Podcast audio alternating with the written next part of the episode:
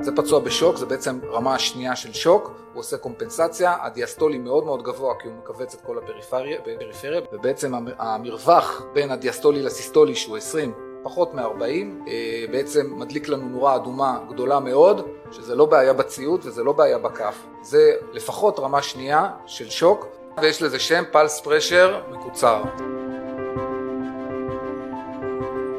ברור שהפצוע צריך ללכת לחדר ניתוח, אבל מה לפתוח? החזה או את הבטן? וזו שאלה מאוד קשה. פציעות כאלה שהן thoracoabdominal, שהן גם בחזה וגם בבטן, מסכנות לנו שני מדורים, קוראים לזה double jeopardy, פצוע לא יציב, אני לא יכול לעשות לו CT. כמובן שעיכוב בהבחנה יגרום לעלייה בתמותה, נפתח במקום לא נכון, מאבד זמן, ובאמת יש את הקושי אה, בהחלטה מה לפתוח קודם. הפצועים שלקחו מיליון פצועים, כן, ראו, חלקם עשו thoracotomy, חלקם עשו laparotomy, וחלקם עשו גם וגם. ובאלה שעשו גם וגם אמרו אוקיי מה הייתה הפציעה באמת שסיכנה את החיים? רוב הפציעות הן או cardiac injury או פגיעה בלב או פגיעה אה, ב solid organ בבטן אה, ולכן בעצם המסקנה היא אם אני יכול לשלול פציעה של הלב אני הולך ישר לבטן. בסדר? שמים מתמר על הלב רואים אם יש לי נוזל בתוך הפריקארד אין לי נוזל בפריקארד אני הולך לבטן.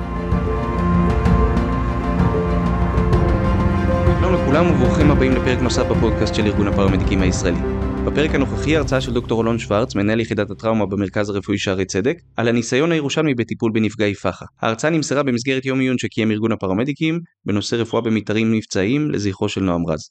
האזנה ערבה. אוקיי, okay, ערב טוב לכולם, ברוכים הבאים לירושלים, ברוכים הבאים לשערי צדק. אה, האמת היא שיורם אה, הרים לי להנחתה, כי שני הפצועים שאני אציג קיבלו נידלים בשטח. אבל הורים לי עוד יותר להנחתה כי באמת בשני הפצועים האלה ואתם תראו עוד מעט הדבר שהיה צריך ללחוץ עליו באמת זה הגז. אה, אני קצת באמת אחלוק עמכם עם הניסיון שלנו בטיפול בפצועים בירושלים אה, בעיקר בגל טרור או בגלי הטרור האחרונים. אה, אבל ראשית נעבור לסקירה קצרה על ירושלים. אז ירושלים כמו שאתם מכירים מרכז העולם. אה, וכמו שהיא מרכז העולם היא גם מרכז הקונפליקט, בסדר? אה, הרבה מאוד אה, אוכלוסיות מכל מיני סוגים, הרבה מאוד קווי תפר, הרבה מאוד חיכוכים ומה שזה מביא איתו זה את כל הניסיון הזה, זה ניסיון של פצועים שהיו אצלנו בשערי צדק כולם בחיים דרך אגב, אבל באמת אירועים שחוזרים ונשנים אצלנו בירושלים קצת סקירה על העיר הזה, מפת ירושלים פחות או יותר, העיר העתיקה נמצאת פה, כנסיית הקבר, העיר העתיקה. אה, יש את כניסה לעיר כביש 1, כביש 50 זה בגין, ההייווי כאילו כמו איילון שמגיע מתל אביב, אה, ויש בעצם שלושה מרכזים רפואיים, יש לנו את אה, הר הצופים במזרח העיר, על כל השכונות הערביות והשכונות של מזרח העיר ובאמת קרוב לעיר העתיקה, אבל זה מרכז שהוא מרכז שלישוני, מה שנקרא level 3, אין בו לב חזה, נוירוכירורגיה, אנגיו, אין בו הרבה שירותים, הוא עובד בעצם בשיתוף עם עין יש לנו את עין שזה אה, המרכז שמי שמכם עושה פינויים מוסקים מגיע אליו, אה, ושם יש את המנחת, וזה באמת המרכז האוניברסיטאי הגדול שהוא level 1, ויש את שערי צדק שאתם נמצאים בו היום, שהוא המרכז שקרוב אה, באמת למרכז העיר, שעד לפני בערך כחצי שנה היה מרכז אזורי שזה level 2 וקיבלנו לפני כחצי שנה אה, הסמכה ממשרד הבריאות להיות, level 1 בעצם באותה רמה של הדסה עין כרם. אה, כי הצגנו, פשוט כי הצגנו באמת את היכולות ואת הדרישות הנדרשות לפי אה, חוזר משרד הבריאות להיות בעצם מרכז על אזורי לטראומה שזה בעצם מרכז level 1 כמו שאתם רואים המיקום של שערי צדק משרת באמת פצועי טראומה שזמן הפינוי שלהם מאוד קריטי. אה, הקרבה לציר 50 שזה פינוי גם מצפון גם מדרום גם מהשכונות הצפוניות העטרות וגם מגוש עציון אה, מהדרום. אה, ועכשיו כנראה ראיתם את העבודות צלילה ממחלף מוצא לבעצם מחלף שיצא ממש פה ליד שערי צדק שגם יקרב את הפצועים של כביש אחד. אז זה קצת על ירושלים. אה, אבל כשאנחנו אומרים מרכזי טראומה זה המרכז טראומה שאני חונכתי בו זה מרכז Ryder Trauma Center. רק שתבינו זה מרכז שבעצם נותן שירות למשהו כמו שלושה מיליון איש בערך שליש ממדינת ישראל. אה, קומה ראשונה שישה חדרי ניתוח קומה שנייה 25, 25 ו-5 מיטות טיפול נמרץ קומה שלישית 60 מיטות אשפוז הכל לפצועי טראומה כן? 25 מיטות טיפול נמרץ לפצועי טראומה TICU וקומה רביעית שיקום שזה הקשר בין האשפוז לשיקום זה משהו שבארץ מאוד קשה לנו לעשות עם האליפד אה, על הגג. אז זה מרכז טראומה שאני גדלתי פה, וכשאני הגעתי למיאמי אמרו, מה אתה בא מירושלים ללמוד אצלנו טראומה, אתה יכול ללמד אותנו? לא, זה כאילו, מה אתה מגיע מ-war לא, זה בעצם, זה ככה, זה הרושם שהם מקבלים. ובעצם המציאות היא בדיוק הפוכה, בסדר, זה אחד מהמורים אצלנו, שאמר על מיאמי שזה ביזייר דאפגניסטן, הוא לוטנט קולונל בארמי בארצות הברית והוא בעצם היה נוסע אה, ל deployment, כאילו הצוות באפגניסטן, והוא אומר שמיאמי זה busier than אפגניסטן וזה מה שהם לא מבינים אצלנו. אה, כשאני חזרתי לארץ הקפדתי לשלוח אליהם קבוצת וואטסאפ של ה fellows האמריקאים, כל הזמן הייתי שולח להם תמונות על מה המציאות האמיתית בארץ, שלחתי להם תמונות של האמבולנס של הסהר האדום ושל מד"א עם הסהר האדום ועם המגן דוד, חונים בחנייה של שערי צדק, מפנים פצועים. אה, מכוניות של פלסטינאים ו, אה, אה, או אחיות או רופאים, פלסטינאים ויהודים חונים אחד לצד השני בחניון של העובדים, בעצם להציג להם באמת את שיתוף פעולה ואת הניסיון כן בתחום שכמובן ברור גם לכולכם, לכולכם, תחום שבעצם יכול להביא לגישור וכן אולי למצוא איזשהו מקום לשיתוף פעולה אנושי. אנחנו הצגנו עופר אה, ועוד חבר'ה מפה יכול להיות שנמצאים, אה, את ההבדל בפציעות דקירה במסגרת האזרחית למסגרת אה, של טרור, והראינו שבעצם המאפיינים של פציעות דקירה של טרור הם גם עם עוצמה יותר גבוהה, גם עם סיכוי לתמותה יותר גבוהה, ובמאמר של מכון גרטנר, של החבר'ה מכיר קובי פלג, הם בעצם הציגו את זה בצורה מספרית מאוד מאוד יפה פה, בעצם רואים את הפציעות של טרור, בטור הזה את הפציעות שהן לא טרור, ורואים שבעצם גם מבחינת ה-ISS, שזה דירוג הפציעה, הוא הרבה יותר גבוה בפציעות של טרור, וגם מבחינת אה, מנות דם שהתקבלו 60 מנות דם, בסדר, אה, יותר מ-60 אחוז קיבלו 5 יונית ומעלה, אה, מאשר בדקירות שהן על רקע אזרחי. גם מבחינת אזורי הפגיעה, בשחור זה על רקע טרור, בלבן על רקע אזרחי, והם הראו שבעצם יש הרבה יותר אחוז פציעה באזורים משמעותיים כמו ראש, חזה ובטן, והראו שבסוף גם ה-length of stay, כלומר אורך האשפוז בארצות הברית, דקירות טרור לעומת דקירות אזרחיות, הוא יותר ארוך וגם התמותה היא יותר גבוהה בדקירות, אז פה בירושלים, כמו שאמרנו, ממש לא zone, זה מהשנתיים וחצי האחרונות, מ-22, המספרים של הדסה והמספרים של שערי צדק, זה, זה בעצם הנפגעים שאושפזו כלומר שהיה להם פציעות מספיק אה, משמעותיות בשביל לאשפז אותם, לא כאלה ששוחררו מהמיון. אה, אתם רואים שמדובר באמת במקרים בודדים, אבל המקרים האלה אה, מאוד משמעותיים לנו, כי אנחנו רואים אותם במדיה, אנחנו רואים אותם בחדשות, וזה מה שעושה בעצם את הרושם בחוץ לארץ כאילו פה יש war צריך לזכור שתמיד לכל פצוע כזה מגיע גם המפגע, בדרך כלל המפגע יש לו מאפיינים מאוד מיוחדים, הוא מגיע משהו כמו שעה יותר מאוחר, 40 דקות יותר מאוחר, כי לוקח לכוחות האגמיים לעשות לו קלירנס בשטח, עד שניגשים לפנות אליו ולתת לו אה, סיוע רפואי, אה, ואז מי שבעצם מת מדימום פשוט מת בשטח, ומי שכן אה, מפונה ככל הנראה אין לו דימום חריף מאוד, הדימום הוא בדרך כלל בינוני, אבל המאפיינים הם פציעות מנשק ירי או מטווח קצר או בעלי עוצמה גבוהה, M16, כן, נשקים צבאיים, אה, ויש בדרך כלל פציעות אה, גפיים ובטן. אה, זה למשל דוגמה, אירוע שהיה בדרך חברון פה בתוך העיר, אז פציעה גם של M16 שרואים בעצם את הכדור, המהלך שלו מהבטן לכיוון האגן, בעצם כדור שיצא החוצה, בסדר? זה, כדור אקדח לא עושה פציעה כזאת, זה, זה כדור שהי ולוסיטי מה שנקרא, כדור עובר מהצד האחד של הבטן ויוצא החוצה, שהוא עובר בדרך את עצם הסקרום וחוצה אותה לשניים, זה עוצמה מאוד מאוד גבוהה, כנ"ל פה פציעה מאירוע בכביש 60, אה, אז גם רואים את הכבד, פה רואים שארית כבד באונה השמאלית, פה רואים שארית כבד אונה ימנית וכל הכבד באמצע בעצם מרוטש, שזה כדור שבעצם נכנס מפה. אה, והמשיך קדימה, אה, גם שני הפצועים האלה חיים. אז הגל הטרור האחרון, בסדר? בעצם בחודש מרץ התחילו אירועי טרור, התחילו בדקירות כאלה, זה היה מסביב לחודש הרמדאן, אירועי דקירות כאלה פשוטים, ואז קצת יותר מאוחר התחילו אירועים קשים, האירועים שהיו בעצם בבאר שבע, בחדרה, בני ברק ובאפריל אירועים אה, של דיזנגוף, אה, אריאל ואלעד. אה, אני אציג לפניכם את האירוע בעצם האחרון של חודש מרץ, האירוע הזה זה בעצם אירוע שהיה קצת פחות מפורסם, של גבר שבעצם נדקר על אוטובוס, שבעצם היה אחד מהנוסעים, המחבל בעצם עלה על האוטובוס והשכיב אותו על הרצפה ודקר אותו בחזה. ולאחר מכן טועל. אז זה בעצם נווה דניאל, נווה דניאל נמצאת בערך רבע שעה נסיעה משערי צדק, על כביש 50 שראינו, דרך בגין, זה האירוע של הזירה, ככה נראית הזירה, וזה הפינוי של מד"א, דוח הפינוי, אז אתם רואים שבעצם מגיעים למטופל בן 28, וחיוור, מזיע וכחול בפנים, סבבה? נשמע לא טוב. הופיעה ירידה בנסורת של זה ובוצע נידל משמאל ללא הטבה ולחץ דם לא נמדד והובא לשער עצר. אז ברור לכולנו את הסיטואציה, הסיטואציה של פצוע מאוד מאוד דחוף לפינוי, אתם רואים פה את הדיווח של המדדים ובאמת הציון לטובה לפרמדיק, הגעה 9 ו-17 ותוך 8 דקות הוא כבר יוצא משם עם הפצוע על האמבולנס ומגיע ליעד תוך עוד 13 דקות. וזה הפצוע שאנחנו מקבלים, בעצם הוא לא, לא עבר אינטובציה, הוא היה או עם מסכת חמצן או שחלק מהזמן הוא היה עם אמבו, ורואים בעצם פציעות בחזה הקדמי, יש דקירה אחת, זה דקירות ממברג, דקירה אחת, שנייה ושלישית, שני הפצועים שיוצגו פה היום קיבלו, נתנו את אישורם להצגת המקרים, הודו על זה, הם בעד ללמד את הדור הצעיר של הפרמדיקים, ובעצם המיקום הזה של השלוש דקירות האלה, 1, 2, 3, יש לנו שם מישהו יודע?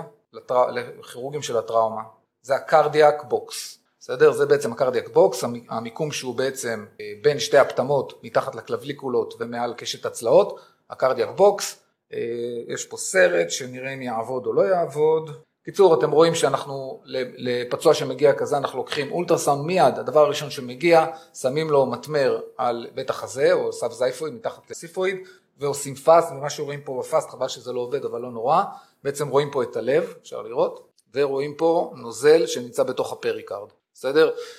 זה פשוט אחד ועוד אחד לכירורג שמעריך את הפצוע בחדר טראומה, יש לי גם דקירות ב cardiac box, יש לי גם FAST חיובי בפריקארד, בסדר, אין פה, זה no brainer מבחינת הכירורג טראומה, יש לנו אחד ועוד אחד, דקירה ב cardiac box וטמפונדה חיובית, או לפחות נוזל בפריקארד ב FAST, באולטרסאונד, והוא הולך ישר לחדר ניתוח, mid sternotomy, ובעצם מה שמצאנו, זה בעצם חדר ימין, זה חדר שמאל, זה ה-LAD, שזה העורק הראשי של הלב שמספק את אספקת הדם לשני החדרים, פה עושים את הצנתורים בדרך כלל ואת המעקפים, וזה בעצם החתך, בסדר, חתך בשריר הלב, חתך מדמם, לא חודר את כל עובי הדופן, אבל בהחלט מדמם, ובהחלט כשאנחנו פותחים את הפריקארד, יש מזרקה גדולה של דם, ובעצם כתוצאה מאבחנה נכונה, באמת הגיע מהר לטיפול, ועכשיו קצת נדבר על ה cardiac box, אז באמת cardiac box זה משהו שגם אתם בשטח יכולים לאבחן, זה סך הכל מיקום אנטומי, שתי הפטמות, קלוויקולות ובעצם מעל קשת הצלעות,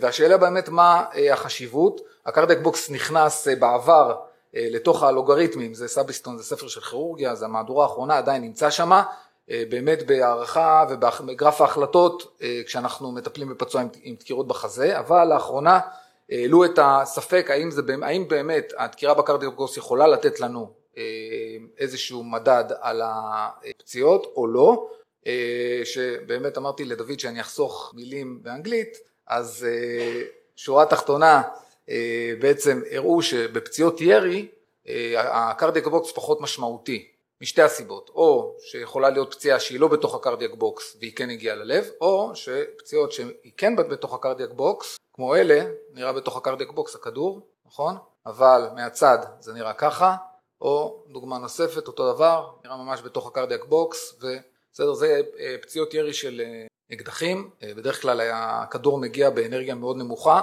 ונעצר על עצם, פוגע בעצם, נעצר. אז זה כמובן פחות יכול לתת לנו מדד לגבי הפגיעה ב cardiac box, וזה מאמר קצת יותר מאוחר, שבעצם מראה שהפציעות המשמעותיות הן בעצם פציעות קרדיאליות, בסדר? זה בעצם הפציעות שאנחנו צריכים לאבחן, ובעצם FAST, בסדר? ה-Focus Assessment Sonography for Trauma בעצם מחליף את הערכה הקלינית של המשמעות של ה cardiac box, ואם ה FAST שלילי, שלילי, ואם חיובי או חיובי, וזו בדיקה עם הרבה רגישות, ואני מרים עכשיו להנחתה לאורן, שידבר על זה בהרצאה הבאה. הפצוע הזה, אחרי משהו כמו ארבעה ימי אשפוז, שוחרר מהמחלקה, בעצם הוא עבר ניתוח לב, פתיחת סטרנום, באמת נשמע נורא, אבל סך הכל סגירה של החתך בלב, וסגירה של הסטרנום, והוא שוחרר הביתה. אז זה הפצוע הזה. ונעבור לאירוע אחר. זה אירוע מנובמבר, קצת לפני גל הטרור האחרון. אירוע בשער השלשלת, העיר העתיקה, המיקום שלה באמת יותר קרוב להר הצופים, אבל אנחנו נראה שבאמת לפנות את הפצוע לשערי צדק דווקא, יש מצב שהציל את חייו. היה מסע, מסע ירי, מסע הרג של אותו אדם שהחליט לקחת תת מקלע ועוד אמצעי נשק ולפגוע באנשים ברחוב וזו תמונה מזעזעת לאחר האירוע כמובן שעוד זעזע אז בשער השלשלת בעצם אירוע ירי, אדם אחד כן פונה להר הצופים ונפטר והפצוע הירי שלנו בעצם מעורפל הכרה, בן 26, מצוקה נשימתית, רדיאלי לא נמוש ומתרשמים שאין כניסת אוויר מצד שמאל, בסדר? צד שמאל, כניסת אוויר מופחתת ואז הם מחליטים נידל, הם מציינים שכן יש שיפור לאחר הנידל, הוא היה דופק 140 כמו שיורם אמר, פתאום הלך לאכול שווארמה אבל לא באמת, אבל בהתחלה הוא הגיב רק לכאב ואחרי זה הוא הגיב לדיבור. ייתכן שזה באמת מה שהיה, בכל מקרה גם פה אפשר לציין את הלחץ על הגז בצורה מאוד מאוד יפה, הגעה 9 ו-14 דקות ומפנה ב-9 ו-18, צריך לציין שיש כבר בשטח גורמי משטרה שכבר מתחילים לטפל בפצוע, גם הקשר שלנו איתם, גם עם הגורמים של הצבא, עם קרפא, מיכאל קרפא איו"ש ומיכאל רופא של משטרה מחוז ירושלים, מיכאל הרמן. אנחנו עומדים, אני עומד איתם בקשר ממש טלפוני, מקבל דיווח מיידי על הפצועים עוד לפני שבכלל הפרמדיקים דיברו עם המוקד בשערי צדק. ובהחלט תראו איזה זמנים, זה זמנים מדהימים, בסדר? שש דקות, הפצוע כבר נמצא בשערי צדק בחדר טראומה, אז זה פצוע עם פציעות ירי מרובות, אני ראיתי את הסרט, הסרט אסור לפרסום בגלל גורמים במשטרה, אז לא יכלתי להביא אותו היום אבל זה סרט שהוא די מזעזע, נפגע והמחבל חוזר אליו ויורה בו עוד פעם מטווח קרוב. כשהוא עבר אלינו טכיקרדי מעורפל הכרה עם בעצם פגיעות רב מערכתיות עם ברי בכל חלקי הגוף. אנחנו רואים בעצם את הלחץ דם הזה, מישהו יכול להגיד מה זה הלחץ דם הזה? אמיתי, לא אמיתי, המכשיר, המכשיר אולי לא עובד, איך קוראים לזה? נכון, זה קומפנסציה ויש לזה שם פלס פרשר מקוצר, בסדר? זה אמיתי, תמיד התגובה של הצוות שרואים את זה, בוא נעביר את הכף לצד השני, אולי זה לא נכון, אבל זה בהחלט נכון, זה פצוע בשוק, זה בעצם רמה השנייה של שוק, הוא עושה קומפנסציה, הדיאסטולי מאוד מאוד גבוה כי הוא מכווץ את כל הפריפריה, בגלל זה הלחץ דם הדיאסטולי מאוד מאוד גבוה, ובעצם המרווח בין הדיאסטולי לסיסטולי שהוא 20 פחות מ-40, בסדר? בעצם מדליק לנו נורה אדומה גדולה מאוד, שזה לא בעיה בציוד וזה לא בעיה בכף, זה נכון, זה לפחות רמה שנייה של שוק, כלומר לפחות הוא איבד כבר 30, מנפ, 30 אחוז מנפח הדם שלו בגוף. ונקודה מאוד משמעותית זה שהוא לא מצליח להניע גפיים תחתונות, אנחנו מבצעים פאסט וגם פה אנחנו שוב פעם הפוקוס שאורן ידבר עליו בהמשך גם מאוד משמעותי להחלטה פה פצעי ירי מרובים וזה בעצם מיקומים של פצעי הירי, יש לו פצע ירי בפנים, בעצם בזווית השפה, בזווית הפה, ועוד פצע ירי שלא נראה, הוא פשוט היה באיזשהו כפל בצוואר, שני פצעי ירי בכתף משני הצדדים, פצע ירי במותן משמאל, ושלושה פצעי ירי בירך ובשוק. פצע הירי שלו, כמובן הוא בשוק גם. זה דוגמה ל FAST, זה לא FAST שלו, זה FAST שלילי ו FAST חיובי, זה אמור להיות סרטונים, לא עובדים. בכל מקרה הדבר הזה הוא מאוד מאוד משמעותי, בסדר אתם רואים את הכתם השחור הזה בהשוואה לכתם השחור שפה חסר, בסדר כליה שמאל טחול, כליה שמאל טחול ובעצם הכתם השחור בעצם אומר שבעצם יש לי בעיה בבטן. וזה בפצועים כאלה באמת זה האתגר, אתם אומרים יאללה קח אותו לחדר ניתוח תתקן אותו נכון? תעצור את הדימום. אבל גם לכירורג יש תמיד את הבעיה לדעת איפה בדיוק הבעיה, איפה בדיוק הדימום משמעותי, האם הדימום הוא בבטן או האם הדימום באגן, הפצוע הזה הכנסנו נקז חזה משמאל, יצא 700 מיליליטר דם ולאחר מכן אה, כמובן התחלנו לתת לו דם, massive restriction protocol, level 1, לחמם את הדם.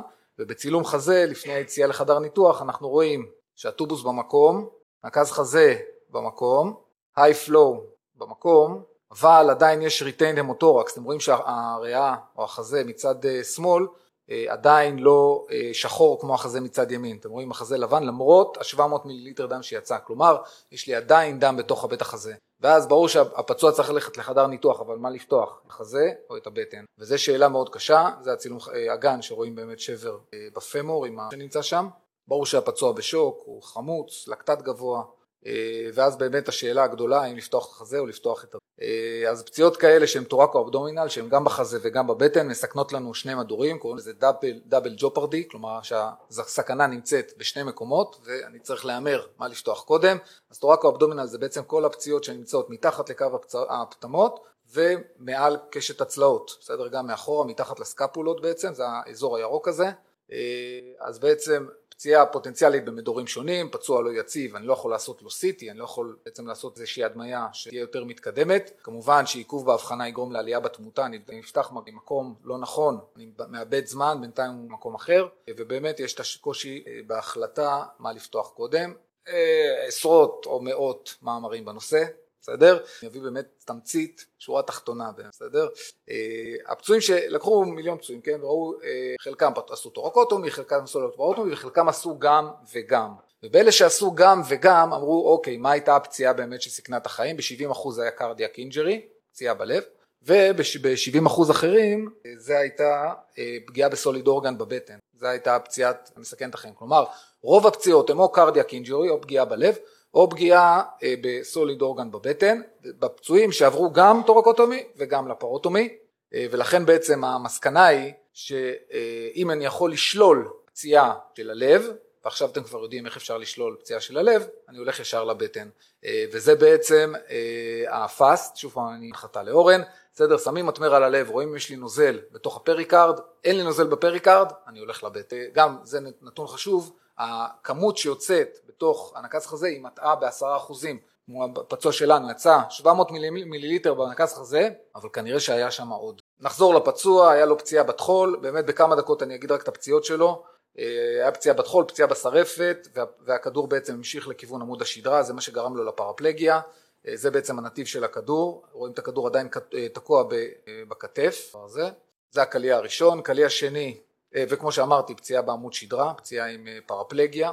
לצערנו פגיעה בעמוד שדרה שהיא בעצם עם complete no motor ו-no sensor activity היא לא ניתנת לתיקון ובעצם רק observation זה מה הטיפול. בשורה התחתונה נשאר פרפלג. אה, הכדור השני בעצם הגיע דרך הצוואר ויצא באזור הלסת כמו שאמרנו. שבר בלסת של הכדור ואתם רואים חסר של השיניים. אה, עבר ממש קרוב לקרוטיד, בסדר? זה הקרוטיד ארטרי שרואים פה בהדמיה תלת מימד ורואים איזשהו פגם קטן בקרוטיד, זה משהו שאנחנו מטפלים, מטפלים בו שמרנית אה, שמים אותו על אספירין, עושים הדמיה חוזרת ואם זה נשאר ככה זו פגיעה באינטימה. אה, קליע שלישי עבר בכתף אין ואאוט, פשוט נכנס ועשה שבר קטן בכתף, לא מהותי. קליע שבר בפמור, שבעצם הכדור עצר באמת מילימטרים ספורים ליד הפמורל ארטרי, פמורל ארטרי, והכדור הרביעי עשה רק שבר קטן בפיבולה וסך הכל רקמה רכה. אה, מיד אחרי שכרתנו את הטחול הלכנו ל CT, ראינו את הממצאים, חזרנו לחדר ניתוח, ראינו בעצם את הממצאים הקשים באזור הפנים, עבר tracheostomy אה, מיידית, בסדר? בחדר ניתוח עבר tracheostomy, המרנו בעצם את הטובוס לטרכאוסטום, אה, מה שאפשר לפה ולסת לעשות גם של הרקמות הרכות, פה רואים את הלשון שבעצם הייתה מרוטשת לגמרי, ותיקון של הלשון ושל כל הרקמות הרכות של החך, וגם קיבוע של השיניים בתור טיפול זמני לפחות בשבר. מה שבהמשך אחרי שבועיים הוחלף לקיבוע השבר בירך הוחזר ועשינו מה שנקרא קיבוע מבחוץ וזה הפצוע אה, פחות מחודש אה, אחרי הפציעה משוחרר לשיבא להמשך שיקום עדיין בק... אז באמת אם אפשר לסכם את שני הפצועים האלה אני חושב ששני הפצועים האלה אה, מה שהציל את חייהם חד משמעי לא כל כך הנידל אולי לא הזיק בטוח אבל בהחלט הלחיצה על הגז הזמנים המדהימים של הפינוי גם הזמנים הקצרים מאוד בשטח וגם אה, הנסיעה הקצרה עם פרשת אה, גז לחוצה. תודה רבה.